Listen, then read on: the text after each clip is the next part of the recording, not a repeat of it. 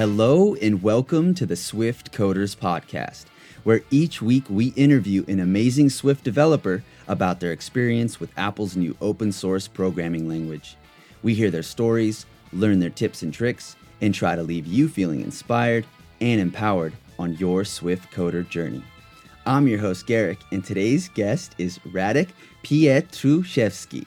Radek is, and I quote, a software writer, proud generalist, and he's been poking the box since 1995. Do you even Swift? Welcome to the show, Radek. Uh, well, I, I'm happy to be here. I'm glad. I'm glad. I'm happy to be here too. Thank you so much for coming on. And uh, yeah, it's great. Where are you right now? Uh, I'm in Poland, uh, a city called Toruń. T- Tor- Toron? Yeah. Toron. Okay, I've never been to Europe before. I can't wait to go.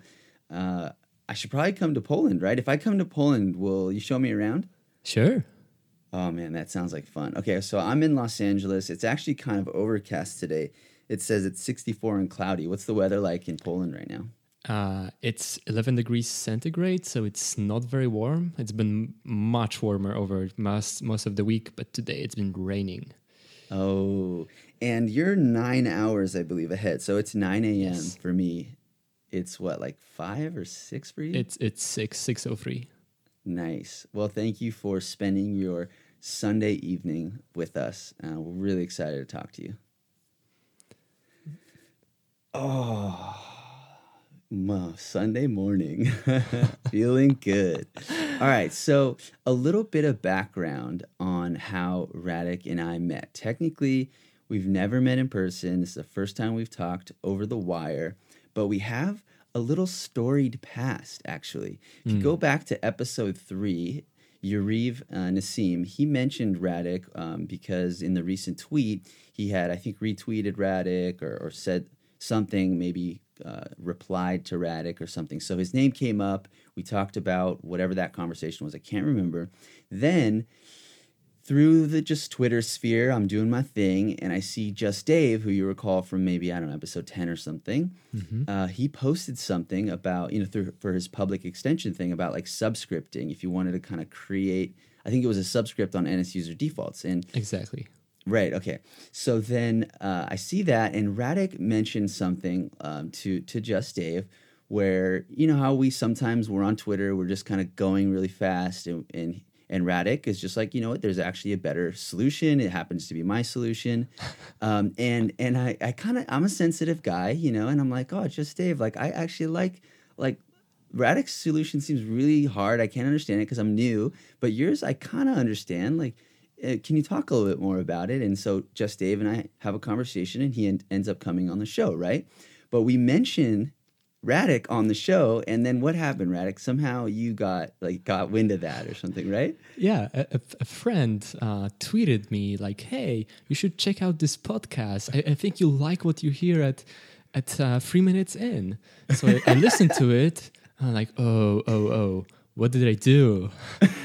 so I, I, I, I, I dug up the original tweet, and I, I remembered it, and I was like, "Oh no, that that really did sound mean." I, I didn't mean that. It was just like I, I made a reply and and like I, I thought that wow it's it's nice you're going the right direction but i think there's a better solution but it's hard to convey in in 140 characters and i didn't do a good job of that and it just came out like pretty mean Oh man! But you know what I think is great is that you and I are now here talking, yes uh, and that we can create the community that we want to be a part of every minute, every time, every second, you know. And so that's fine. Like in that Twitter moment, we've all been there. You know, we just kind of say something, but then we reflect on it, and we're like, oh, you know what? I probably could have done that better. And we reach out to each other, and we, you know, we throw some smiley faces, we throw some, you know, heart emojis, and it's all good. And now you and I are here, and we're on the podcast together, and we're moving forward. Exactly yeah And ultimately, it wasn't that like big of a deal, but it brought us together. So that's what's awesome. yeah exactly All right, cool. So, wow, phew, I'm glad we got that uh, out of the way. so, uh, anywho, I want to get into who Radek is. So, yeah, your Twitter bio says a lot of interesting stuff on uh-huh. there. Can you explain some of that? Like, who is Radek? What are you up to? What are you working on right now? Okay, so remind me uh, what my Twitter bio says.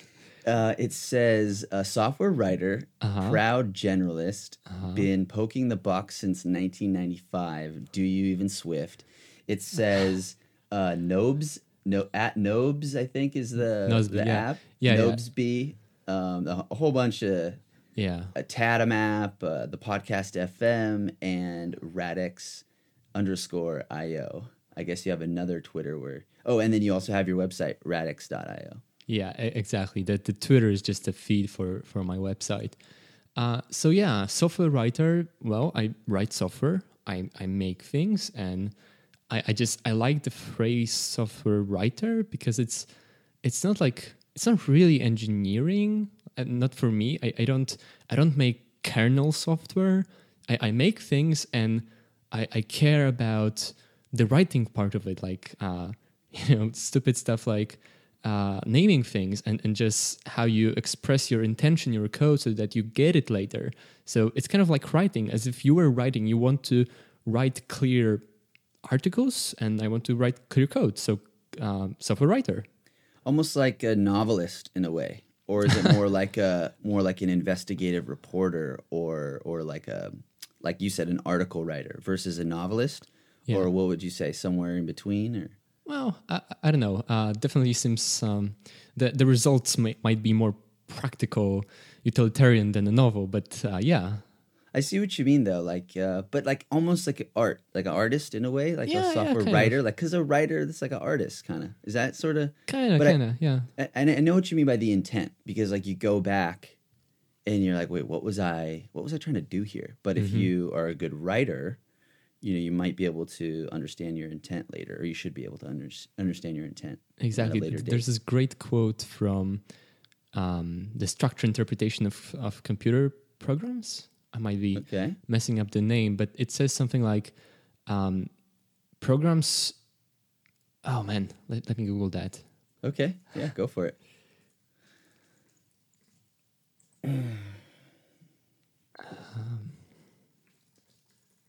I always forget that, but I love this quote. Yeah, please go ahead. Programs must be written for people to read and only incidentally for computers to execute. And I just love this quote, right? Like, uh, Interesting. the computer can understand your assembly, but you wouldn't, right? You, you write code such that the computer has to understand it, uh, but hopefully you're going to maintain it for a long time if it, it's something worthwhile. So writing code isn't just making something functional, it's also communication, communication to to yourself in the future and to other programmers if you work on a team, right? So you you have to communicate uh, the intent of what you mean by different things, and you do it with the structure. With you do it with the naming, with uh, documentation, you know, with comments, with uh, the the structures you use to um, to to just express your function bodies, stuff like that. And Yeah. I, I just you know I, I care about this stuff. I love that. I'm going to be keeping that in the back of my mind. I mean, I think I've been trying to do that, but because uh, I've, you know, the, over the last like year, year and a half, I've just been more focused on, man, let me just understand this stuff. Let me just get it. But now that I'm kind of beyond that and I can start to really refine, uh, you know, my skill, my craft, right? I'm going to keep that in mind.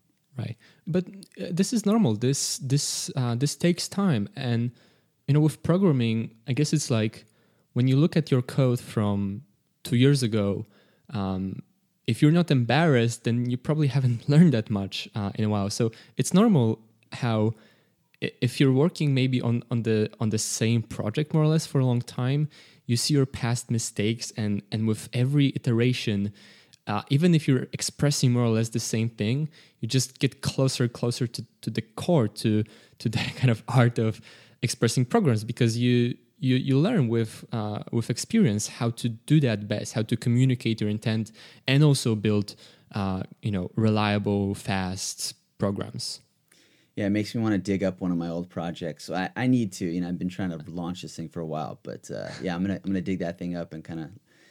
Yeah, I've already rewritten it a couple times. You know, maybe I'll rewrite it for a third, fourth time. yeah Okay, so the next one is proud generalist. What about that? Okay, so I guess that's that's kind of related. Like uh, my I consider myself a programmer, a software writer, um, but I kind of my personality is that I I like to wear many hats. I like to be at the intersection of of different things. You know, my my my main job, my main work might be programming, but I care about design. I care about business. I care about all of these things which are around uh, my main craft. Um, and it just it suits me my the way my brain works. Uh, I, I, like these different challenges and learn these uh, different things. And even though I'm still mostly a programmer, I, I truly believe that it makes me better at programming because I can I can get those things, these different requirements, these different aspects of the final product, right? So that's why you know I'm I'm not a specialist. I'm I'm not an an, an expert uh, at anything. I'm at a at, at, a one very narrow but uh, at the one very narrow um, topic, but with very deep knowledge. It's more like, yeah, I'm I try to be the best programmer I can be, but I'm interested in the broad spectrum of my craft. Yeah, I definitely relate to that, especially you know, I want to be a very good programmer at least for now. This is new to me, you know, but it's I've never felt like this before. I finally feel like I found something that I just want to be the best at. And I feel like I can be the best at it if I give myself enough time, if I'm patient and I work hard at it. But I am just like you in the sense I love all the other aspects uh, design, business, product, interacting with people, uh, the community aspect, the the social aspect, the the the for outs you know external facing right like talking about your mm-hmm. product or whatever to other people um, but at the same time with most of my energy i want to focus on the programming because that's I feel like that's where I can make the biggest impact. But I definitely relate to that in, in terms of being a proud generalist. I mean, I think the Renaissance man, the master of none, um, right, the jack of all trades, master of none, it's been right. pretty popular. But it sounds like you you do focus on being a good programmer, but you're you have this other you have this ability and this interest to wear these other hats. Because I mean, from looking Definitely. at you, you seem like you're an amazing programmer. I try. Right on. Okay, so what about poking the box since 1995? Uh, poking the box because again, I I like to poke the box, um, try new the, things. The computer, I assume, right? Uh, that's that's anything. You know, you you, oh, okay. you, you live in the box and you you poke at it and see what happens. You know, you you try new things and and learn through that. And okay, and then 1995 is that um, that's the year I was born. I'm I'm 21. Yeah, right. Oh my gosh! Congratulations, you're 21. well, in America, in well, actually California, maybe other states you could drink when you're younger. Anyways, if you were here in California, that means you could drink. Well, oh no, it's it's going to be in October. Oh, okay. So you're almost 21. I'm almost 21. Okay, so when I saw 1995, I thought maybe like that's when you picked up programming. no. uh, now I, am about to say something. Don't take it the wrong way. You don't look like uh, you know you're older, but you seem like you carry at least from I've only seen you on Twitter in like mm-hmm. one um, video, right? This the Swift Summit, which we can get into. Mm-hmm. You seem like I don't know. I don't know. You seem like you've been doing it a long time. So good for you. That's awesome, man. I would not have guessed that you were 21. Yeah. Not that it matters, but you know. Yeah, exactly. Okay, so the next is Nobes, I think it was called. How do you pronounce it? Nobesy? Uh, Nozbe. Noseby. What's that? Uh, that's my job. okay, cool. What do you do there? Okay, so uh, what I do here, I'm the caretaker of iOS and Mac and sometimes WatchOS. I'm just the kind of um, Apple Technologies department, I guess. what is Nobesy? No, Nobesy. Nosby. Uh, Nozbe. Noseby. I'm so bad with pronunciation today. What's Nosby? Um, it's a an app, a a product, a system that helps um, busy people and teams to um, to to take care of their stuff, to get stuff done, to collaborate. Uh, you could call it a a task or a project management tool, but that might sound too enterprisey. Okay. So is it uh, kind of like Basecamp, sort of? Yeah, a different approach and how it's implemented, but it does pretty much the same job. Yes. So when you say you're the caretaker, did you inherit the the project or did you build it from scratch? Um, yeah, so it, it's a it's a kind of difficult story. Well, maybe not difficult, but uh, it's like the, the product is um, it's a kind of product that has to be kind of on all platforms. Okay. Um, and so we're on iOS and Mac, and we're on the web. We're on Android and Windows. Um, but we're a small team, and especially when when this app, this version of this app started, the the team was tiny. So it really started out as uh, a web app, and it continues to be this way mostly, right? So I kind of have to work with that, and so the core of the app is based on JavaScript, and I work on top of that to bring something that feels as native as possible. Okay. Cool. So is that company located in Poland or? Well, located in, I don't know if it's located in Poland. It is a Polish company. Okay. Um, Are you guys a distributed team? exactly. We're, we're remote. Um, we're all, all, yeah, we're all from Poland. Uh, we don't all live in Poland. Uh, we're spread out across the whole country and uh, whole of, uh, and all of Europe. And there's a few people outside of Europe too. Uh, and so, yeah, you, you couldn't say we're located in Poland. We, we don't have a physical office. Okay. Yeah. So I want to talk about how you got to where you are. So it sounds like uh, Noseby, Noseby Yes. is okay.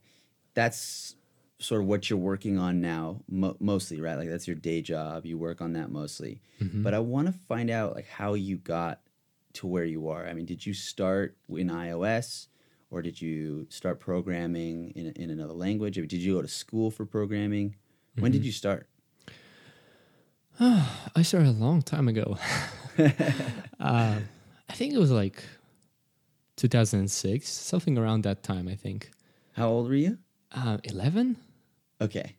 Yeah, my I have an, an older brother, and at the time, like um, he was in like late in high school, and he had some basic programming stuff at school. So so there there were, there were some there was this this app which was like a, a WYSIWYG HTML editor, and you know we had a shared computer, and I I discovered the app and I played with it, and I thought, wow, that's cool, you know. And so I kind of by accident discovered this world of talking to computers, and it started just with that, you know, HTML, uh, then CSS. Then I picked up some PHP and started, um, you know, actual programming um, with web development. And for for quite some time, I, I've been just playing around, just in my spare time while I was at school, um, doing web apps. Uh, nothing serious, really. Just just playing around and kind of honing my general programming skills, I guess. And then 2009, I think, I got my first Mac. And not that long after that, I, I kind of got interested in, well, I have this cool Mac, and wouldn't it be cool if I could make my own apps for it? So I started playing with not iOS, but Mac development, actually. And at first, just, you know, just playing around, nothing serious, nothing, um, you know, no real projects. And then um, in 2012, I made this app called Tadam. Uh, it's on Mac App Store still. Uh, and it's essentially like a, a little tool, a little productivity tool uh, I made for myself. Um, and I, I knew this guy in the internet. His name is Michael Sliwinski Okay. and I knew that like he's a Mac user and he's a blogger. He blogs about productivity, and so I thought I'll just shoot him an email and tell him about my app, and maybe he'll like it. Maybe he'll share it on his blog, share some, um, you know, promo codes or whatever, make some money off of that. Uh, and he did, and it didn't much matter really. Uh, didn't make a dent with my app, but it just so happened that at a time, oh, and and Michael, he is the CEO of Nozbe. Oh, okay. Cool. So that was like close to four years ago, and you know he he did what I hoped for, but what he needed was a Mac developer. Just like I I I wrote to him just at the right time when they didn't have any Mac people on staff and they needed some help with Mac App Store stuff because some technology broke and had to be rewritten, uh, like some custom code so that uh, the app uh, you can submit it with the new um, sandboxing requirement, something like that. And so I was there and started doing uh, little projects for Nozbe, and then with time I switched to um, part time, and then I'm almost full time. That's awesome. Like Yeah. a little bit of serendipity right there, right? You just Yes. you messaged him for one reason, but it turned out, you know, hooking you up in another. That's Yeah. great. That's why I tell everybody just put yourself out there. Yes. You know, you can't contemplate like all the different things that might happen. Uh, you know, like why you might want to do something. Just put yourself out there, and like really awesome things will happen. So I want to get back to the beginning of your story. You mentioned your brother. Can you explain the significance of that again? Well, um, the You significance. said that he had a computer, or or he was programming. Yeah, we had a, a shared computer. Uh, we had one computer at, at home at the time.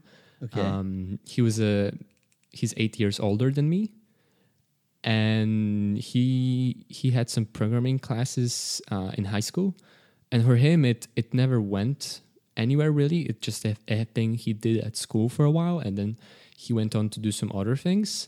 Um, but for me, like because we shared a computer and he did that, and he had this this program on our computer, I discovered that, and That's and that got me hooked. Do you know how he got into it? Was it through school? Yeah, it, it was for school. I, I I believe he just had some uh, some programming classes. It's it's pretty standard in, in most schools in Poland to to have some uh, some like just basic, super basic programming, maybe some HTML, whatever. But Okay, uh, that's good. yeah. So what? Because I mean, I don't know. When I was in school, it was like we had computer typing, and then like maybe there was like a programming class, but they didn't require it or anything. But I think it should be required these days. Yeah, probably, maybe. Um, it. I. I don't think.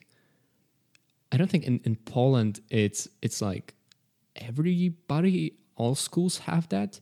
Um, but I, I know at least uh, the middle school and high school I went to uh, just had that standard, just a little bit of exposure to programming and just talking to computers. Nothing serious, but but just enough to to to show kids that hey, uh, you can talk to a computer. Yeah, it's so good. It's so good. I mean, I'm trying to do that in my sort of little community here in LA, just having something and making it available for people that are interested because honestly, it changed his lives. Like my meetup changed my life, no doubt. Right. Um, so I'm just trying to provide that for other people too. Okay, I want to, before we go to Swift, I want to ask you one question at least, which is why programming? Like, what was it about programming when you first started? and and then still today um, because you said you're you had this shared computer your brother wasn't really into it ultimately but for whatever reason you were like what do you think it was initially uh, that made you excited about it that made you continue to to do it today I guess even as a, a kid, I, I always enjoyed creating things. For whatever reason, I just always had that. You know, I, I, I you know, I have so many good childhood memories uh, playing uh, with with Legos. Uh, so like, yeah totally building, creating things doesn't matter what, but just creating um, always appealed to me. And then computers always appealed to me because hey, computers are pretty cool. Uh, and so I guess it was just na- a natural combination of the two. Um, and I don't know, maybe in uh, in an alternative reality, if I was exposed to different things first, maybe I would still be a generalist, but would consider myself a designer and just dabble with programming on the side. I don't know, but uh, but because I loved computers and I loved building things, and that's what I was exposed to, uh, it got me hooked. And then once I was hooked, I just kept going and learning more and doing more things, and that's how it happened. I mean, you're right. In an alternative universe, you could have been a designer, but ultimately, you're still programming today, and so Right. there has to be something that is keeping you, you know, that. And and I wonder what that is. It's it's similar. I feel like for a lot of us developers, but I feel like each person kind of has like a unique take on it, and I wonder what that is for you. Like, what is it about? uh, Is it just a job or is it a passion? I'm, I'm it sounds like it's a passion, and then, then why is a is, that? passion. What do you? Yeah, what do you think that is? Why is that? Well, I guess I'm I'm just a kind of person that that needs a lot of um, intellectual stimulation, Right. and and just um, and programming is such a thing that where you you start creating more and more complex things, and you hit those places where that really require that you you bend your brain and learn something new and restructure things so that it doesn't just all fall apart that it doesn't just keep sticking with um, with duct tape right? And so you, you have to keep learning and keep learning and stretching your uh, your skills your your abilities as a programmer. And that's very intellectually satisfying. And and there's that and there's the result. Like i i really care about the stuff i'm do, um, i'm building um, at Nozbe and and my own app and and stuff like that.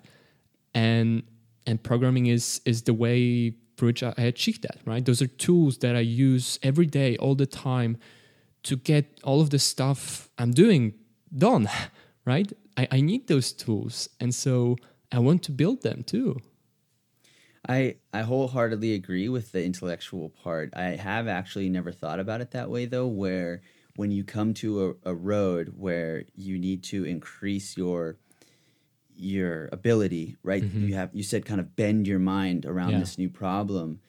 Um, I mean, I've done that now that I'm thinking about it, but I've never thought about it that way. Where you're actually kind of taking your capacity, your intellectual capacity, sort of to the next level when you're taking your development skills to to another level to kind of get away from that duct tape, like you said.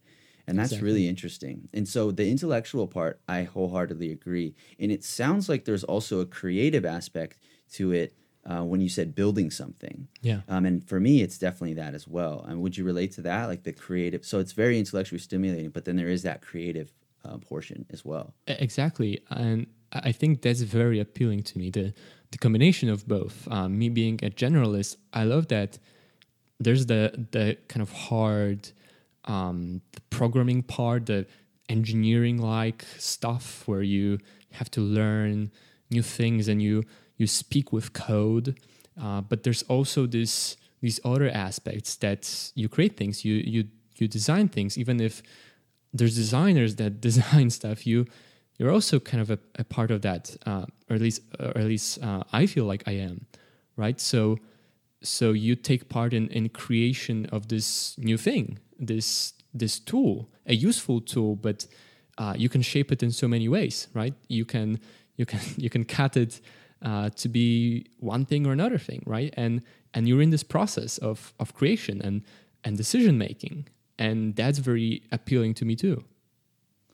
Yeah, I love that.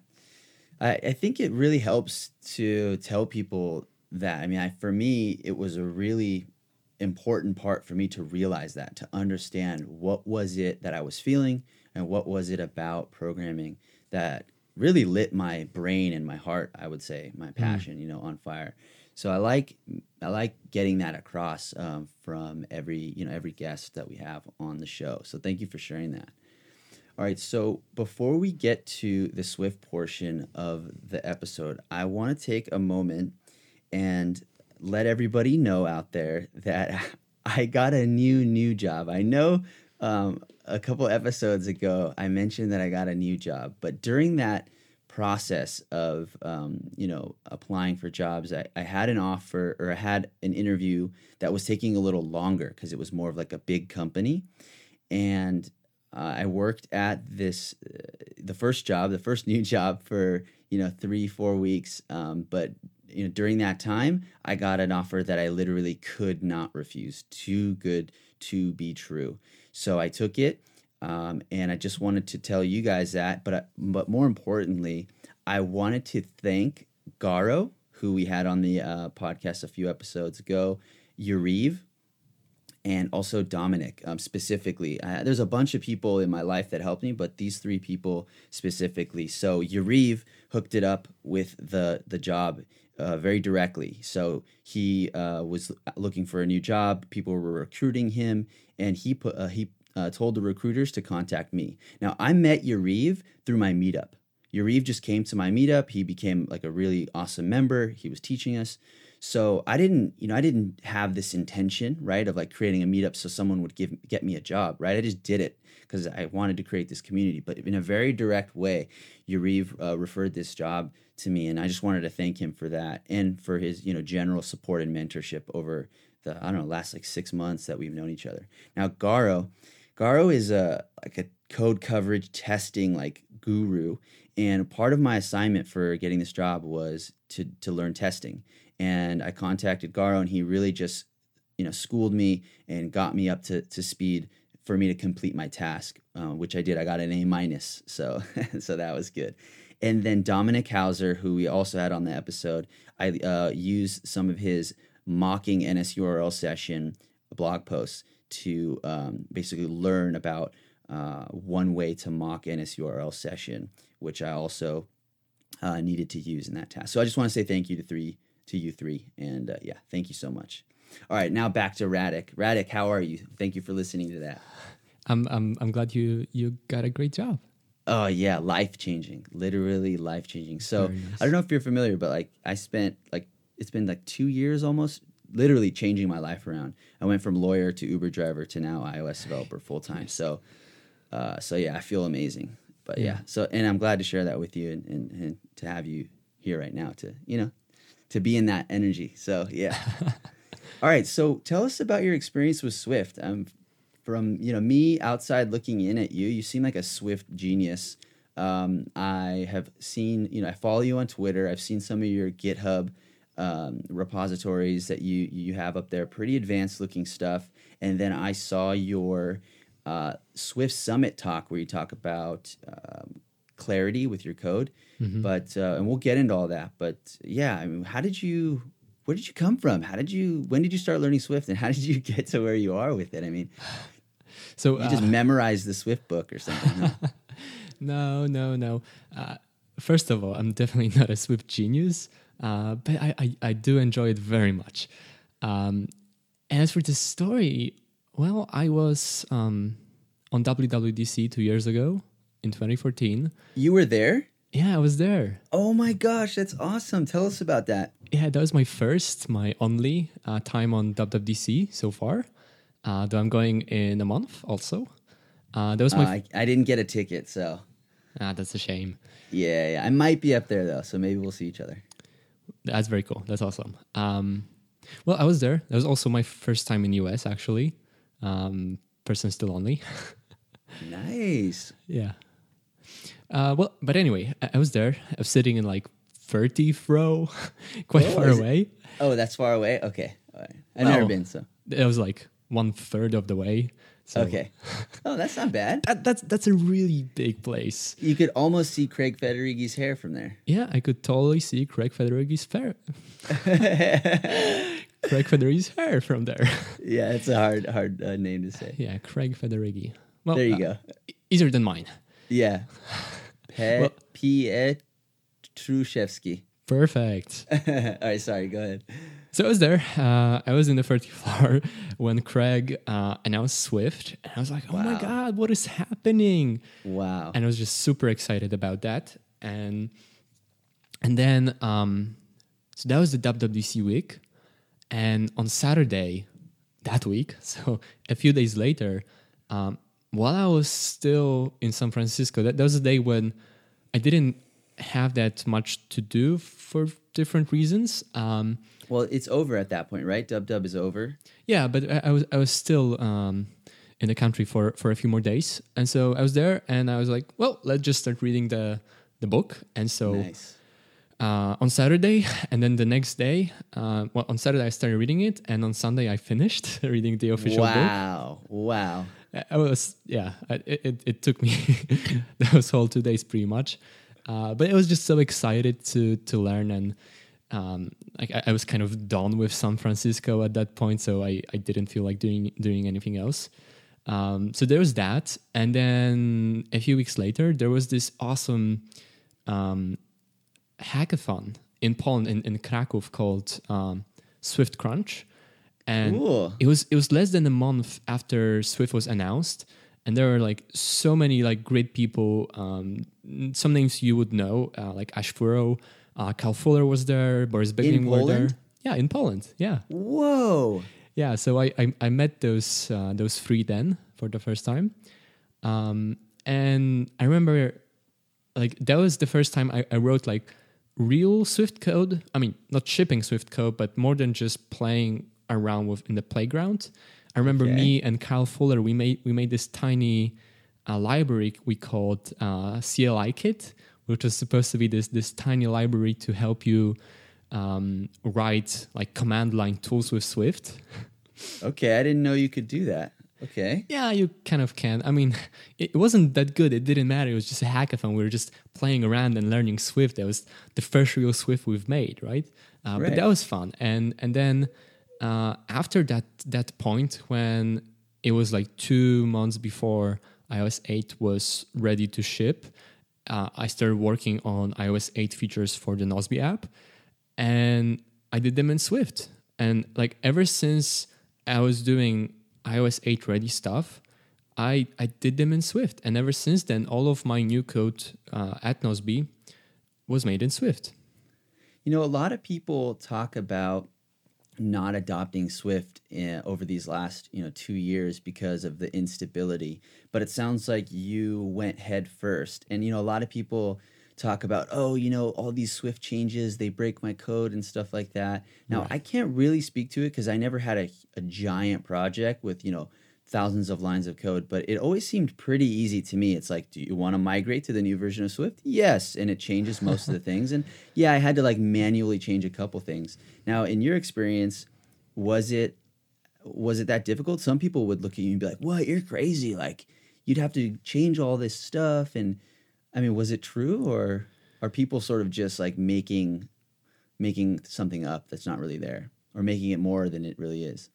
I think like there is friction there, especially there was at the beginning.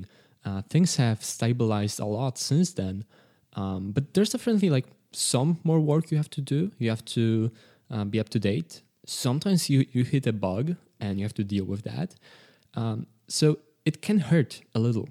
Uh, Okay. but you know if if you if you like Swift, if you're as enthusiastic about it as I am, and if you like the thing overall and, and you believe in the benefits it gives you for your productivity and the maintenance long term of your code, then you can deal with it. Like as long as you, you know, I I, I keep saying that um, it's actually kind of easier to use Swift in, in production code than in side projects because when you write some Swift in a side project and leave it for half a year or a year, then you have a lot of work to catch to, to catch up with that.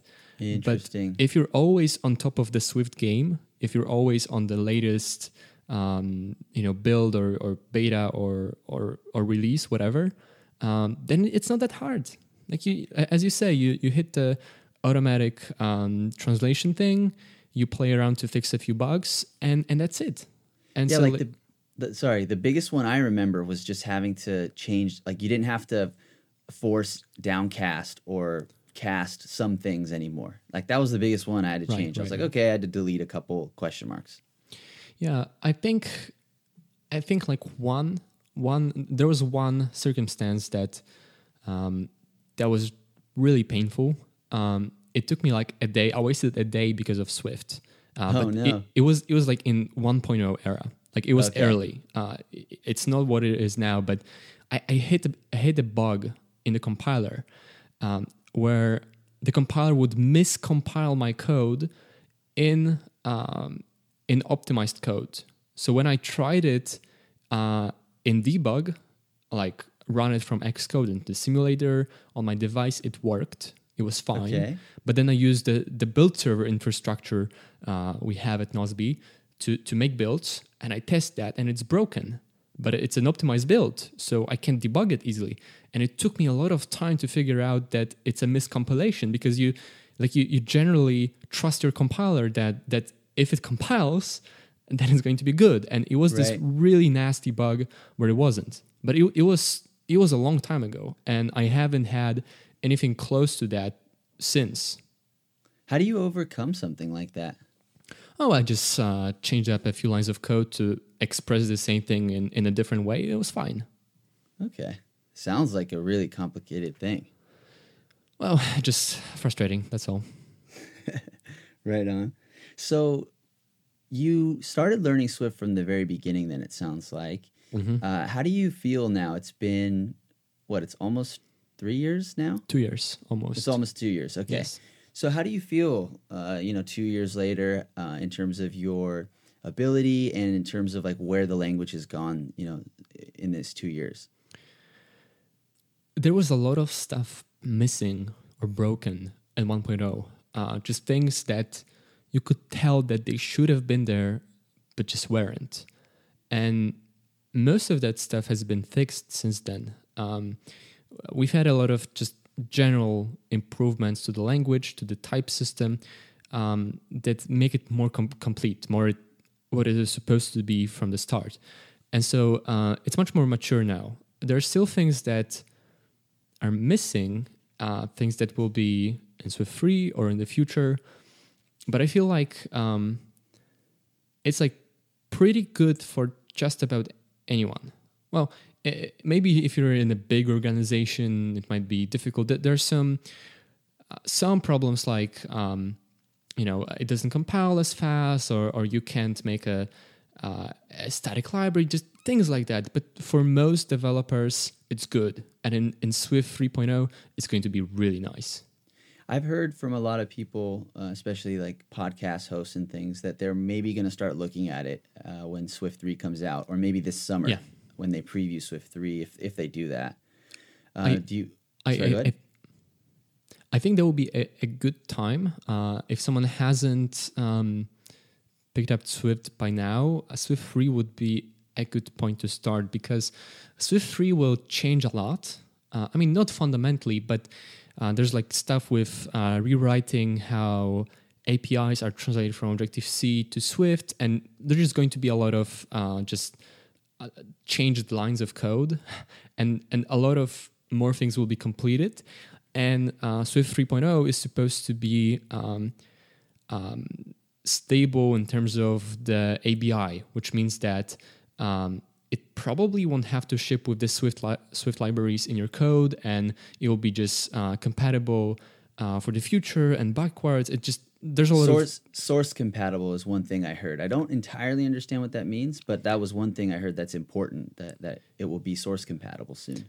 Uh, well, it will be binary compatible, source compatible. Well, with Swift 3, the the biggest changes are supposed to be there with Swift 3, so that Swift 4 uh, breaks little, as little as possible, right? So that Swift 4 can focus on adding awesome new stuff, but not breaking stuff. Uh, but the big thing is binary, um, binary uh, compatibility, so that uh, it's just more future proof and more kind of mature and stable, and it, it, it's a good thing. So I've never played around with the uh, Swift tool chains like the unreleased, sort of like the beta Swift. I've only like I downloaded it one time. I tried to to mess around with it, but I you know I, I focused on some other stuff. But I did see someone writing some I think Swift 3.0 or whatever is like beyond the current Swift 2.0, and I saw some of the new style um, you know, they released the style guidelines, but I actually saw some of the APIs in action where, like, instead of saying, you know, animate for duration parentheses, you'd just say like, I think it was just like animate, right? And it would, and it's like they're shortening the the naming. Um, have you played around with that at all? I'm really kind of I'm excited for that. Like anything that kind of makes it less verbose, I feel like as long as as you mentioned clarity, it's still clear. Um, I'm kind of excited for that. So have you? I played around with haven't that at all.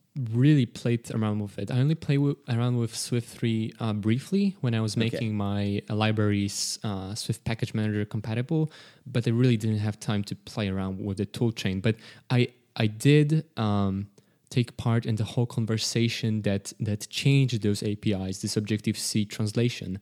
Um, and I, I, think I, helped a little bit in, in, in, in, the discussion and, and how it now looks. Um, and I'm, I'm, I'm really satisfied with that. Like, I, as you mentioned, I, I did this talk on Swift Summit about naming things uh, and clarity, and I think it really goes in the right direction. It removes uh, the verbosity of Objective C, removes all of the stuff that doesn't matter, that doesn't convey any real information, and just cuts it out and translate the Objective C names so that you're only left with the, the stuff that really matters, that, that really says something um, useful. So wait, did you say you participated in the Swift Evolution talks, like the proposals and the talk, all the dialogue through the mailing list? A little bit, yeah. Oh, that's awesome. Okay, so how do you do that exactly? You just email back, or you subscribe to the mailing list, and then okay. you get on on your email all of the emails in the in the threads in the conversation, and then if you want to participate, you just reply and say what you have to say. If you may, want to make your own pitch, then you you send an email to to the mailing list, make a pitch. If people like it, you can go ahead and write a a proposal, a formal proposal with the the Swift Evolution template, and uh, make a pull request on on GitHub. Have you made any proposals? Uh, no, um, I made I think one or, or two pitches, but um, people didn't seem particularly um, interested in them, so I, I didn't go forward uh, with them. But I, I there were some like there, there's a lot of traffic on Swift Evolution, and for the last two weeks, I just didn't have energy to go through that. But for a while, I was closely monitoring it, and uh, there's some topics I don't care that much about. Like I know that others can figure it out, but there were some topics that really uh, tickled my brain, uh, like related to to naming and clarity, uh, because I'm, that's just something I'm perhaps particularly um, uh, into. And so yeah. I, I participated in those conversations. No, I'm glad you did too, because I really I understood your talk and uh, I I agreed with it, and so I'm glad you did participate in the Swift evolution, at least in, on those you know that portion. Um, I'm like you. I over the last like I'd say actually longer, maybe a couple months. I haven't been following the the mailing list. I try to follow it a little bit. I downloaded this app, this uh, iOS app called Charter. I know mm-hmm. there's like a Mac app called like Herundi or something. I, have been meaning to download that, and I, and I was reading, following along a little bit, but I just I don't know if that's really my place yet. I like you know kind of keeping up with it, um, but I do subscribe to the Swift Week, Weekly Brief by Jesse Squires or Squires, however you say his name. Yeah, I I, I love this, uh, and because like again. Uh, Swift Evolution, like participating in Swift Evolution directly and seeing all of those emails, and especially that it's a mailing list. It's it's quite a um, blunt tool when you have right? a lot of emails. So it's kind of like drinking from a fire hose, and you have to be really strong to withstand the the pressure. Uh, and so for the last few weeks, uh, I, have been mostly following the conversation through uh, Jesse's uh, write ups, and I, I really enjoyed them. Yeah, I don't know how he does it, man. That seems like a lot of stuff to cover, and I feel like it's been more and more. Like each week, the stuff he includes, it's been getting more and more. So like, must be very active um, on there. You know, the uh, all the proposals and the and the back and forth and all that.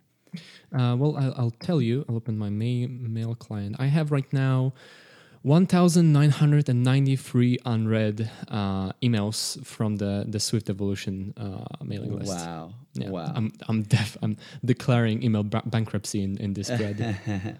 no, but I like what you said too. Like, you're not necessarily following or feel like you need to participate in every portion, but there was that one portion that was interesting to you because yeah. I don't think that I don't think it's really my place yet. Maybe maybe I don't I don't have any ideas or uh, or have anything to add yet. But I also like the fact that it is open, and, and Jesse I think does a really good job of um, like every week in his weekly brief he says like um, submit a pull request or something like that, mm-hmm. and he has like these starter tasks right where you can go in and just like fix typos and stuff. Anyways, I yeah. want to participate in that stuff at some point when I have a little bit more time. Right now I've been more focused on just like catching up, you know.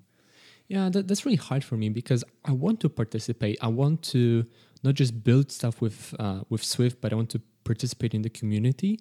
And for me, writing the blog post and sometimes tweeting about it is um, one medium for me to do that. But I also, if I can, want to participate more directly uh, through Swift Evolution. But it just it's just a lot, and uh, like for me, I, I just wish it was easier to uh, to participate it in a more lightweight way that I can I can more easily get to threads that might be interesting to me, but uh, be able to filter out the stuff I'm not so interested about um, because doing that through Mail app is just impossible. Have you checked out the Harundi app for Mac? Uh, not really, no. Har- Harundo or Harundi or something. It means Swift in Japanese, I think.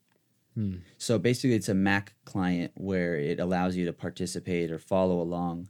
I haven't downloaded it, but that might be that might be something to check out if you are sort of wanting to participate, but you're sort of the barrier, you know, because of the mail application, like that being a barrier, you might check that out. But yeah, I think I think maybe it's just not like everyone doesn't have to participate, right? Like your No. play, like you find value, you add value, and you give back to the community in your way by writing blog posts, by being on this podcast, by having your own podcast, by having your Swift libraries. You know, I give back through my meetup, through this podcast. Um, but I do have this feeling of like I want to stay abreast, I want to participate, um, but we need to balance that. hmm So I want to talk. We're sort of talking about community, so I want to I want to talk more about that actually because you went to Swift Summit. So can you tell us like when that was and what that was like? Where was it? Why did you go? How did how did you end up there? All that kind of stuff. Right. So let me see. Um, so that was the original Swift Summit. Uh, that was in London um, last year in March. So that was March 2015. And how did I get invited there? I actually don't remember. Uh, oh, I know. Um, um, Morgan uh, Morgan Evans. He is the organizer of Swift London meetup. Um, he's also like yourself um, into Swift, um, kind of new to the whole thing, but wants to to create and participate in the community. So he made his meetup, right? That's and awesome. and he is uh, he he has uh, and had at the time a very active um, uh, Twitter account called well Swift London, where he would uh, tweet uh, like a- a lot of Swift stuff, Swift articles from other people, and I guess he just somehow find found my, my articles and uh, he tweeted some of them, and and I, I got a lot of traffic to my site uh, from Swift London account, and so I I knew that uh, Swift London was being organized, and it sounded like a really awesome conference. So I just shot him an email, and I was like, "Hey, um, would you be interested if I talk about that?" And the talk was actually based on like it, it was a, a refinement of an article I already had on my site and an article that Swift London has tweeted about. So I was like, would it be cool if I made a, a talk version of that? And Morgan was like, yeah, let's do it. And so uh, that was pretty much my first uh, public speaking gig. That's awesome. How long was the summit? Was it one day or was it multiple days? Uh, that was, uh, I believe, the weekend. So that was two days. And the room looked pretty big. It seemed like there was at least 100 people, if not more. Yeah, I don't know how many people were there, but I would guess maybe 200. Wow, that's awesome. And you're saying Morgan, I mean, I'm sure he had help, but he put this together and he was just a new, kind of new to Swift guy. Uh, yeah, uh, he put the conference together with um, two other people. Um, Oh, I'm so sorry, I, I forgot the, their names at, at, the moment, but um, but they um, went on to create um, the Swift Summit San Francisco um, version. Um, so yeah, that's awesome. No, I, I'm excited to hear that because I want to create a conference here in Los Angeles. And, uh, you know, maybe someone will come here and, and make one. You know, you see Natasha did Tokyo, now she's doing NYC, Yeah, Try yeah. Swift. Maybe she'll come to LA, but uh, ultimately, I, I don't know. I've always had this kind of, or not, you know, recently, maybe over the last like year and a half or something, had this desire to create a conference. But so, what was it like going there? What was so Swift was new, right? So it was Swift was released June 2014. So when was the summit? It seemed like it was that fall or something. No, it was March 2015. So it wasn't Okay, so new. almost a year later. uh, yeah, less than a year. Yeah. Okay. So what was uh, what was it like being there? What was the energy like? Uh, who did you meet? What did it feel like being there amongst all these people? Oh yeah, it was it was amazing. Um, like after it was one of my first kind of real conferences I've been to. Um, so like I, I was still new to that thing. I I I didn't know too many people there. Um, but you went by yourself. Yeah, um, well, mostly th- th- there's a long story there, but for the conference, yeah, I, I went myself, and and I met so many awesome people um, uh, at the conference uh, among the attendees and with the speakers. I uh, well, there were many great people. Um, there was uh, let's see, uh, th- there was Boris there, Kyle Fuller, um, Javier Soto, uh, Alex Akers, Brian Gesiak, many other um, Oh, well-known wow. people in the Swift community, and oh, there was uh, Chris Eidhof. Um, oh wow! yeah, some some other uh, folks too, and uh, it was it was really awesome meeting them. Yeah, Did you get a chance to hang out with them? yeah, a little bit. Yeah. That's good. So what was the energy like in the room though? uh, the energy was there, let's just say, and uh, you know, if, the the conference was structured so that there was a lot of um, place for people to then like hang out and talk about those topics. Oh, I that's guess, awesome. and and you could people were excited about that. That's good. yeah, Yeah, it's great to be able to just meet everybody and talk, and that's where you know everyone shares that energy. I'm sure it was a really exciting room, and you know, and everybody can kind of share and exchange the ideas and the energy. That's really great. Yeah, and uh, it was very exciting to me uh, to be a speaker there because um, before that I, I did one um, short talk uh, on a on a uh, smaller meetup in in Poland. Uh, well, it was a hackathon actually, the the second uh, version of of SwiftCrunch I mentioned before, but um, there weren't that many people there. And then it was like speaking in front of like 200 people. That was a very new experience to me and it went it went fine and it was just so so exciting to to have like so many people then come up to me and and talk about those ideas and want to discuss those ideas more that was very awesome I want to ask you about Poland, like the meetup scene or the iOS developer scene. Is there anything like that out there? Are there a lot of iOS developers where you live, or maybe in the bigger cities? Uh, do you go into any meetups out there? Where I live, no. Um, but in bigger cities, for sure. Um, there's definitely stuff happening in Warsaw. Um, there's, I think, two uh, biggest meetups that are relevant to us. Uh, there's Mobile Warsaw, uh, which is for well iOS and Android people, but mostly iOS people. Um, and there's uh, Swift Warsaw, which is is very cool. Um, the the the last edition um, had uh, had had Natasha. Um, Oh wow, talk she about came. yeah, I talk about watch stuff. Uh, I was there talking about dependent types, and there was like so many awesome people. Like all of Poland's Swift community was there. Wow, that's so cool. When was that? Uh, that was in in March, late oh, March. that's cool. So was it far for you to travel, or? Oh no, it's just uh, two hour by train. Okay, cool. So and you got to. What was your talk? Did you give a similar talk or a different one? No, it, it was something else. I, I talked about. Um, well, the idea is like Swift is a a compiled language, right? It has a Right. it has strong typing. It has a a, a strong type system. So you can leverage the compiler to make guarantees. Like the compiler can do some of the work for you. It can ensure that certain conditions are met always, not at runtime, but at compile time. And I was Right. kind of trying to explore some more advanced, kind of less obvious, less known about ideas about how you can leverage the compiler more to do work for you, to ensure things, to guarantee that certain things are true, so that you don't have to worry about them. You don't have to like test them manually. It's it's a thing that's guaranteed. Yeah, you know at compile time that you know this will only be an int. It will only ever be an int. There's no way for it to be anything else besides an int. Exactly. like that. Or Yeah. I'm sure there's more advanced sort of iterations or applications of that. Is that recorded? That Um, talk? I it was recorded, but I I think there was some problem with video recording and the talks are not online. But I, Okay. I'm, I'm going to to do another kind of longer and refined version of of this talk, um, most likely after WWDC on NS Budapest. Oh, whoa.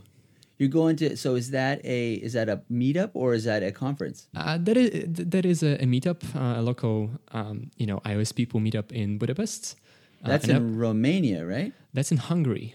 Oh, Hungary. Sorry, Hungary. Yeah. Yes.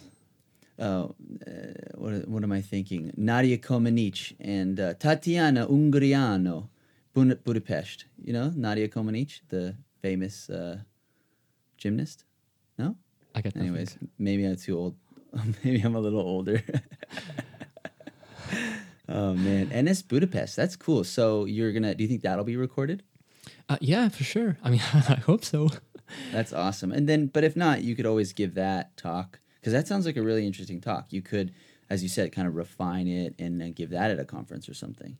Yeah, for for sure. And I I know that many of my previous um, speaking things were were refinements of the same talk, right? I I'm sorry, can you hear that? Yeah, your your tea is boiling. Yeah. I can't wait to go have my my morning tea. Okay. I, I started with this um, article called Swifty Methods, which is about clarity and naming things. And then I made a, a talk at a meetup, then on Swift, um, uh, I'm sorry, uh, Swift Summit, then on, on, on some local meetups. And then I did a similar thing with another article of mine. And then I, I made this talk on, on uh, Swift Warsaw and probably going to, again, refine it and, and share it with other audiences in other cities and maybe on some larger conference too, and maybe make it into a blog post. But That's You know- awesome. I can't wait to to see it or hear it or, or learn from it. you know, I sorry. Go ahead. Sorry, No, you, go ahead. you know, it's like I I want to contribute to the community, but it's like hard. Like there isn't that much time to do that. There, there's like uh, very low margin on the sides to contribute like that, and so I I try to um, kind of make the, the the most bang out of my buck, and so I I, I tend to often like uh, make a blog post and make make a talk, and maybe also make a a, a related um, library on GitHub, and then like I can I can share the most, um, kind of reusing those same parts, and with, with the, each iteration or, or each medium, some new people will learn that and hopefully enjoy that. Uh, but I, I can like contribute the most, uh, having as little time as I have. Yeah, I know exactly what you mean by you said sort of like most bang for your buck. Like the way I kind of understand that is like being able to kind of kind of help the most people you know as possible and would you can do that with Yes. a medium like a podcast or a blog or a video but i sort of have this tension because i get the most um, energy and motivation to do something when it's very direct person to person. And so that's why i'm able to create these meetups uh, and have a podcast right? Because i'm talking to you. Luckily i can throw this podcast online and millions of people could potentially you know hear it. But like the meetup is very you know small. There's only a limited number of people here in los angeles that can so it's like a tension that i'm trying to kind of and i feel like a conference could possibly be a little bigger right but it'd still be Right. limited but yeah I, I, there is like a tension for me because i'm more of like a community like direct person to person kind of guy but i've been trying to like use this energy that I'm giving. I'm giving this energy every week. My meetup meets every week, you know, but I want to be able to give it to other people. So that's why I tell through the podcast, like hit me up, you know, on Twitter. I'll see if I can help you. But uh, yeah, so and I, I I get what you're saying for sure. Yeah, the the good thing about uh, meetups or conferences is that uh, there, there's the energy uh, in the room and people talking after the talks, but the talks themselves are often very valuable. And when they're recorded, uh, recorded and put on YouTube, then a lot more people can can then watch them and and get something out of them. So yeah, Yeah, I was recording my meetups actually uh, when we would learn something. Uh, you know, if if it were like focused on the computer, I would record that and put it on on Google like a Google Hangout. I might get back into that. So, I I, I was gonna actually um, try to go to AltConf, you know, and I, and I submitted to be a speaker. They didn't accept me, but the reason I'm mentioning it is I wanted to ask you, see what your thoughts were. Um, I submitted a talk which would be more of like a non-technical talk of like just telling my story as like a motivational piece to like uh, new people, people that are interested in joining the community and becoming um, developers. Um, do you think like were were there a lot of talks like that, or were there at least some talks like that, like non-technical talks um, at Swift Summit? And like, did you get value from those? there were some. Uh, um, I, I don't remember the exact details, but but there was at least one talk which which was. Uh, I think something about education. uh, I'm sorry, I, I don't re- remember the, the details. It wasn't particularly um, relevant to me, right? So Okay. I, I, I, I don't remember the details because it wasn't for me, I guess. But Right, right. uh, but it was about something broader than than just writing code, right? And Right. I I think there's definitely use in that. Um, I I guess the problem that you might have on a conference is that um, if if it's something that's not very targeted towards people that are already developers, then you Yeah. might not reach them at a conference itself because the people already there are That's people who are point. probably experienced at least a little bit, right? But uh, but then online, the talk can can be very valuable. Right, right. I guess maybe for them it would be like to put themselves out there to make themselves available because I could not have got, uh, you know, I, I couldn't have been, I, I couldn't have, you know, achieved this success without like the community that I created around me, and that community was made available to me. Right, like I went out and found it, but then Right. they were open to it. Especially the people who became my mentors, the the more experienced and advanced people. And so, to people who are developers already who are out there, uh, if you can, definitely go out there and make yourself available to people uh, who are less experienced as you, because um, you can change lives. And that's sort of maybe how I could twist it to to be more relevant. But I totally understand what you're saying. I, I appreciate that. For sure. All right, so we have gone over our allotted one hour time, uh, but that's fine because when conversations are good, we kind of have to just let them happen. And I just, I really uh, appreciate you coming on today. And you know, time flies when you're, when you're having fun. But before we go, I want to do two things. Where can people contact you online, if at all? Um, well, you can find me mostly on on Twitter. Mostly hang out there. I'm I'm RadexP, R A D E X P on Twitter, um, and you can find my writing on radex.io. Um, Cool. Yeah, and you can find my email on my site. So All right, awesome. Thank you for that. Okay. And before we go, one piece of advice for people learning Swift. Go. that's a hard one. One little, little piece of advice. Well, Swift is a kind of language that like it, it's a it's a complex language, as in there's a lot of pieces to it, and you're not going to learn all of it at once, and and that's fine, right? You, you don't you, you won't understand everything that's online that uses some of its most advanced features, um, you know, right off the bat, but that's fine. Um, Swift is also a language that you can just start with it and and make simple things using the, its simple features and then with time you learn things right? You, you you learn those more advanced features and you see how useful they are and how to apply them. But you know when, when you see things online that you don't you don't yet get um, that's fine you know uh, it, it takes time. So uh, you know don't worry about it and, and just keep practicing keep making things keep writing swift and you'll get there I totally agree. Uh, for me, I didn't put any pressure on myself to try to learn Swift's most advanced advanced features. You know, people talked about functional programming, for instance, and that was Right. like supposed to be some advanced thing. I didn't, you know, I didn't put pressure on myself to learn that. I was aware of it, and so when you do come across a blog post that you think might be too advanced, well, feel free to skim it since you're already there. That way, when you come to it again, you already have a little bit of knowledge about it. But yeah, focus on the small, the the more basic stuff, and work your way up. And now I actually am working with more advanced things, and, and it makes sense to me. So I, I totally agree. That's a really that's a really good piece of advice. So thank you for that. All right, Radek, thank you so much for spending your Sunday evening with us, for sharing your story. You, you know, you came from just having a shared computer with your brother and taking it over and, you know, playing with like a WYSIWYG HTML editor, I think, right? Uh-huh. And then you created a Mac app and you sent it to this guy in Poland who didn't really necessarily need the Mac app, but he needed a Mac developer.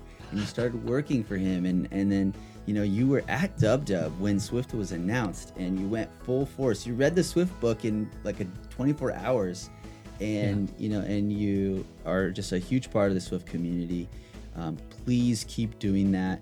Um, and, and yeah, because it really, you know, making yourself available using you know putting putting it out there what you're learning it really does help people. Um, and I, I can say that wholeheartedly like honestly because without everyone out there that was giving back i could not be where i am now. So yeah so thank you. Keep doing that and yeah thank you for sharing your story with us today Thank you so much for inviting me and keep doing your work. thank you i, I will And that's the show, ladies and gentlemen. I hope you enjoyed listening to the final episode of season one of the Swift Coders podcast. I'm taking a break for WWDC and for a little summer vacation. Episode one of season two airs July 13th. Feel free to share the show with a friend, leave a review on iTunes, or recommend us on Overcast. If you have any questions, comments, or you just want to say hi, contact me on Twitter. Until next time, go swiftly, my friends.